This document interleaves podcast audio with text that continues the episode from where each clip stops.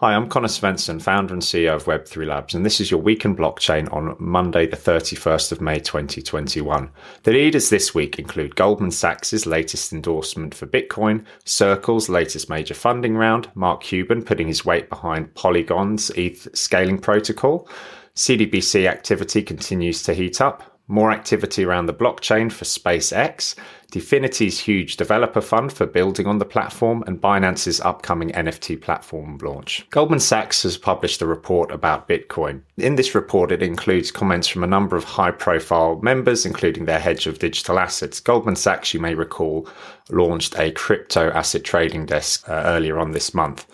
Some of the comments, though, in, included in the report state that Bitcoin is now considered a investable asset in its own right, um, although it does come with its own idiosyncratic risk. Um, its activity doesn't behave in the same way that other assets do. So, it, in their view, it's not tightly correlated to other market assets. This is also reflected in terms of what they're seeing with their clients and others uh, trading Bitcoin as its own, an asset class in its own right. They do, however, also call out uh, Ethereum and the, the potential of Ether as a asset class as well, just because of the you know the popularity of DeFi, NFTs, and various other things there. And they think that uh, you know this dominance could continue to grow. Todd Morley, the the co-founder and uh, former chief executive of the financial services firm Guggenheim Partners, is planning to build a blockchain blockchain tower in mid Manhattan. Apparently, this tower is going to provide a wireless network uh, aiming to improve access to digital ledgers. Uh, what's not fully clear is exactly how this does make it easier to access a blockchain, given that typically all you require is in, an internet connection. Uh, you know, I'm, I'm, I'm curious to see how this one will actually pan out there. But the idea, anyway, is that it becomes you know makes makes access more ubiquitous to the technology. So it'll be an interesting one to watch. Todd Morley, though, has also shared his thoughts on uh, what the future looks like as well, believing that uh, Ethereum could actually play a central role uh, because of of its much higher utility than Bitcoin. He has a new venture uh, called Overline Network, which is building this uh, this this skyscraper we just mentioned, but it's also planning to host the world's largest NFT museum.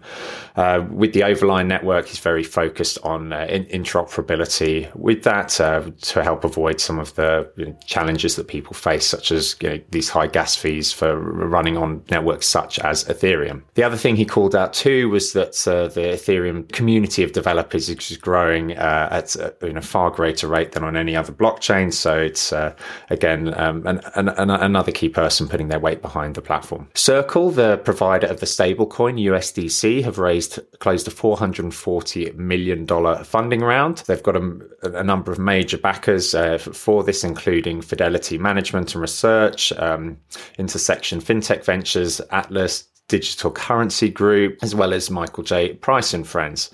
There's currently $22 billion of USDC in circulation, according to both Circle and CoinGecko. Um, and uh, you know, there's a number of services, including uh, Dapper Labs' NBA Top Shots, that are actually making use of it. So unlike Tether with the USDT, um, U- USDC uh, has come under less sort of criticism about the you know the reserves that they hold, and they're really positioning themselves as trying to be the you know, the most widely supported, but also closest thing there is to a fully regulated, decentralized US dollar as well. Mark Cuban has invested in the Ethereum Layer Two protocol, Polygon on.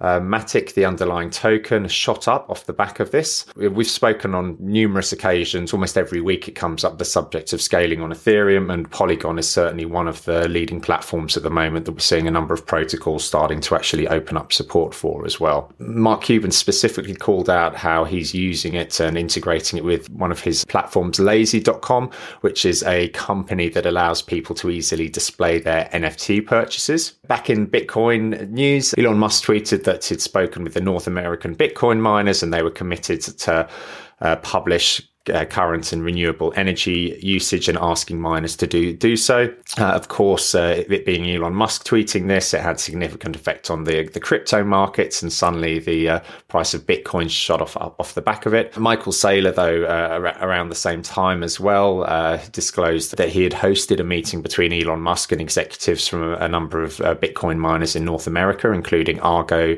Hive, Marathon, Riot, and Hut 8. They they said that they'd agreed to form a Bitcoin Mining Council uh, to provide greater transparency around uh, sustainable energy usage uh, for the Bitcoin network. So again, we'll, we'll, we'll see how this fascinating space continues to evolve. The crypto derivatives provider Opium and the DeFi platform Uma are working together to provide insurance products for the SpaceX flights. Uh, this will see Opium plug into UMA's optimistic Oracle to produce financial derivatives uh, hedging risks related to SpaceX flights. Uh, they, they basically work as binary options contracts and uh, allowing people to purchase insurance uh, against a failed launch of SpaceX. Insurance is already offered by SpaceX at about 5% of the value of the payload, and uh, Opium and UMA are attempting to compete with that. They really want to, they see this as being an opportunity to demonstrate efficiencies that potentially DeFi can provide for uh, making insurance uh, cheaper. Also uh, related to SpaceX, you have SpaceX, you have SpaceChain, who are deploying a commercial blockchain uh, solution.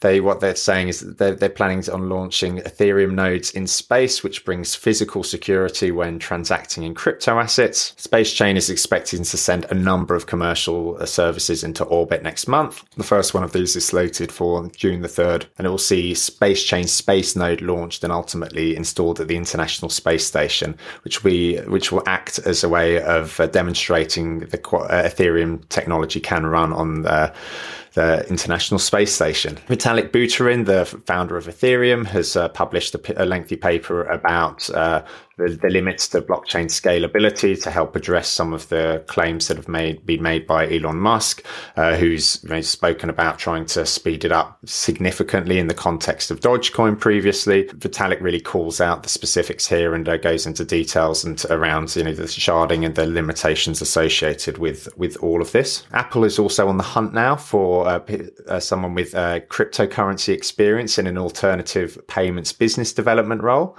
Uh, the, the job posting indicates the technology that Apple remains interested in cryptocurrencies, at least in the context of alternative payment methods. Uh, they're looking for someone who's got uh, significant experience in this space to lead the company's alternative p- payments partnerships. PayPal is going to be adding support for third party crypto wallets. We've spoken previously about how PayPal is in, embracing cryptocurrency support. And now what they want to do is actually add support so that they can, people can withdraw funds directly from pay, their PayPal wallets to their crypto wallets.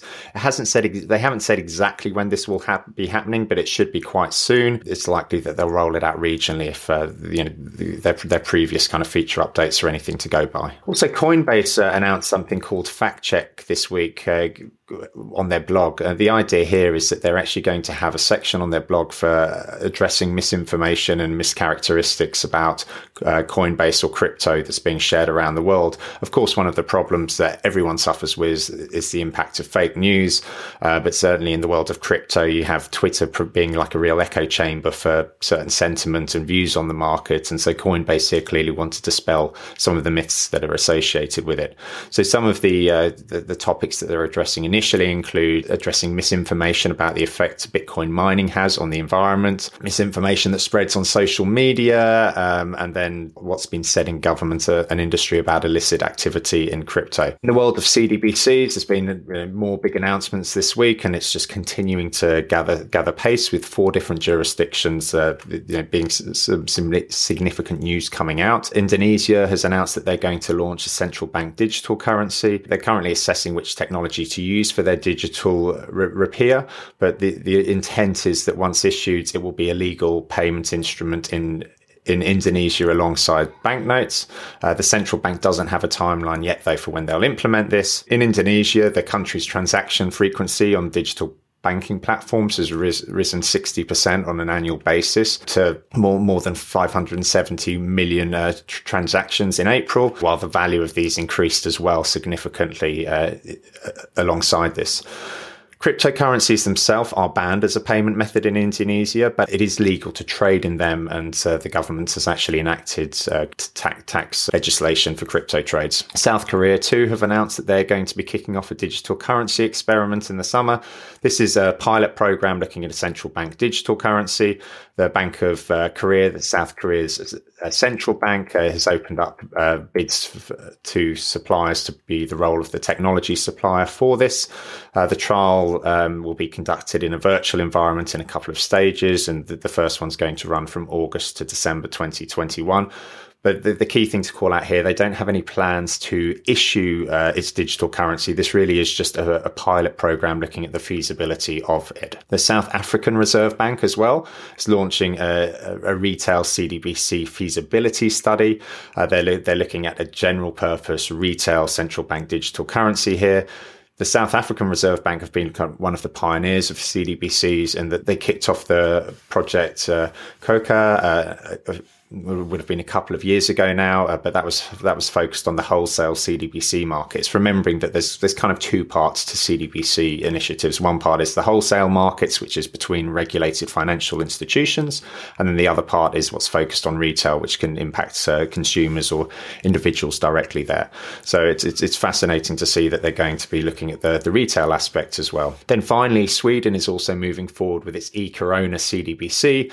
Um, this again is a pilot. They're moving on from having only having simulated participants to cooperation with external participants in a test environment. And the experiment will involve participation between Riksbank, Handelsbank, uh, and these are bank retail bank chains based in Sweden. In the world of uh, crypto, the stablecoin supply has uh, crossed the 100 billion dollar mark. Most of that's been driven by the two main stablecoins, Tether's USDT and uh, Circle's USDC, which we mentioned earlier on. But again, it shows just there's this ever increasing growth and interest in the stablecoin markets. Hedge funds have uh, con- con- continued to get more and more exposure to crypto during the, the past year. According to PwC, 46% of all hedge funds are now investing in the crypto industry via Bitcoin and Ethereum. And this uh, number actually doubled in 2020, going from 2 billion to, in 2019 to 3.8 billion in 2019.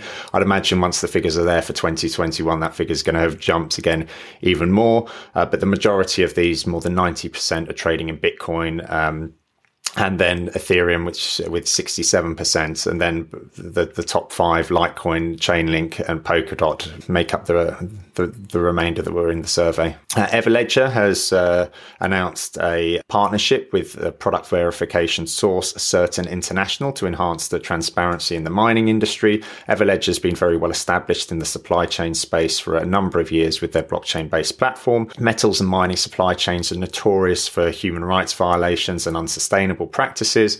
And there's a big consumer desire here to understand how minerals are extracted. But this has come, you know, as, as a relatively recent thing that people have really wanted to, wanted to see there.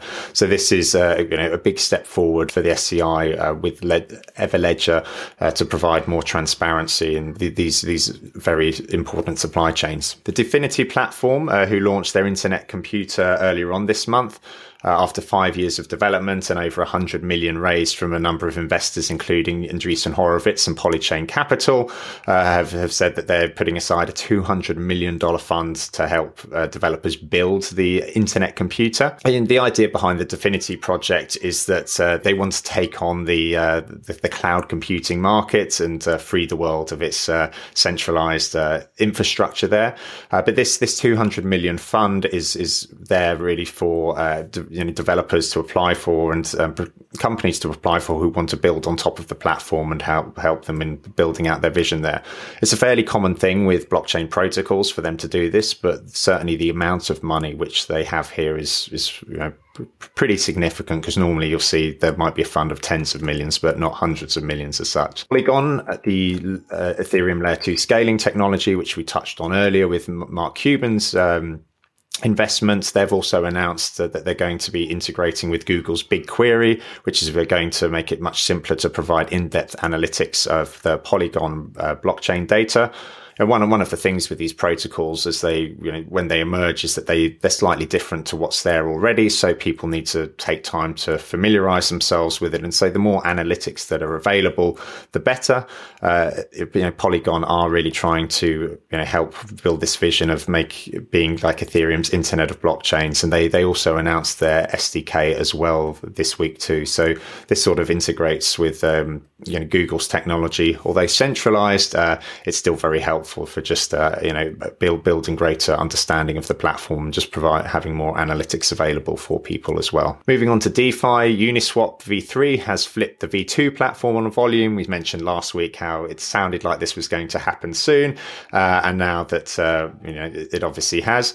Hayden Adams, though the founder of Uniswap, commented that both are actually earning more daily and weekly fees than uh, Bitcoin miners, which is very significant for for, for people on the platform. Also, Arbitrum, a uh, optimistic roll-up scaling solution for Ethereum, has launched this week. A Uniswap governance forum user has also uh, put forward a proposal suggesting that Uniswap v3 should launch on it too.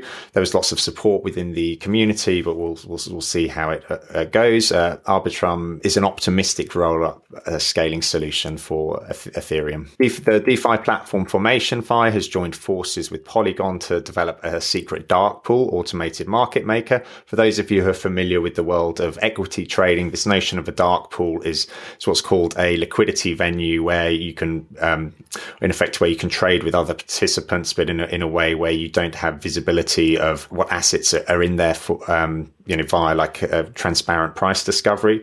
And so it's, it's interesting to see the, uh, the these kind of more traditional things from the world of finance uh, bubble over into, into DeFi. This cross chain liquidity partnership will run on top of Polygon's layer two solution, uh, and support uh, Formation Fi's vision for chain agnostic yield farming 2.0. So again, all very, um, you know, very much so like a, a, you know frontier type technology here, but it's uh, it's fascinating to see these uh, innovations move forward. The Shark Tank ho- co-host Kevin O'Leary is set to launch a DeFi firm.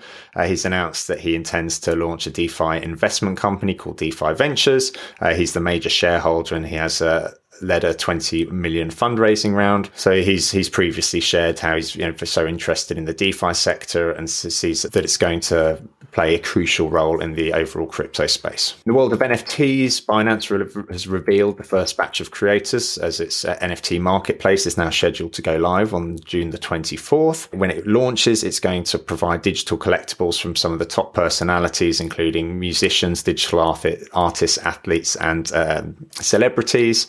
Uh, they're also accepting applications from individuals to feature their NFTs. In terms of the, the people involved who, who are going to be there, and the first slate of creators include Lewis Capaldi, uh, the, the two time Brit Award winner, Trevor Jones, and esports uh, team e- Star Pro, and professional football stars Michael Owen and Alphonso Davies. Given how much uh, influence that Binance has just as a trading venue, but also with, within the world of DeFi, it really does have the potential to be huge when this launch happens later this month, especially given you know, that there is so much interest in NFTs and uh, lo- lo- lowering the barriers to entry for people and firms to actually build on top of it. The blockchain startup Propy is planning its first ever auction of a real apartment as a collectible NFT. They have a platform that uh, introduced um, smart contracts for real estate sales, and uh, now they're pushing the boundaries by auctioning a real apartment as a, an, an, NFT. It's going to be attached to a one-bedroom apartment in Kiev, Ukraine. The the auction itself will happen over 20, uh, over a 24-hour period, so we'll see we'll see how that goes. The gaming retailer GameStop is building an NFT platform on Ethereum. They've quietly unveiled a new web portal for their NFT platform, and also the Te- Tezos-powered OneOf marketplace, uh, which is an NFT platform, is going to be launched launching, which includes collectibles from current and legacy artists such as Whitney Houston and Quincy Jones.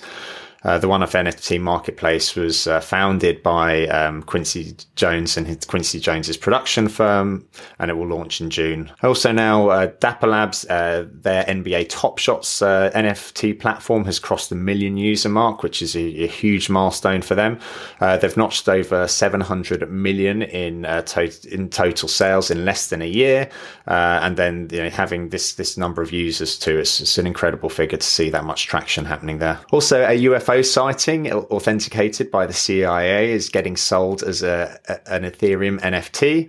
Uh, an NFT frame from the Alien Autopsy film will be auctioned off on Rarible. Buyer will also receive a physical 16mm frame from the original film that was shot in 1947. The frame clearly depicts the autopsy of an extraterrestrial uh, said to have crash landed in Roswell. And for those of you who are you know, watching the X Files back in the uh, 90s, I'm sure this will strike a chord with you, all of this stuff. Apparently, the NFT volume volume gen- in the market has more than tripled, uh, according to DappRadar, with the sales rising from almost 300% um, from 21,000 per day to 82,000 uh, per day uh, so far in May. Um, although, as, as, our stats report, this um, the numbers have gone down in the last couple of weeks as such, which leads us nicely onto our metrics. So the the crypto market cap is um, up just shy of ten percent to 1.56 trillion. The assets locked in DeFi is uh, just just over 60 billion, and that's up uh, 16 percent. In the last seven days, we've seen NFT sales of just shy of 18 million dollars, which is up uh, 23 percent an average price of $787. That's all we have for this week. If you like what you hear, uh, please subscribe to our podcast and our YouTube channel. Links to all items discussed are available in the show notes and at our website, weekinblockchain.com. Thanks, and I'll see you next week.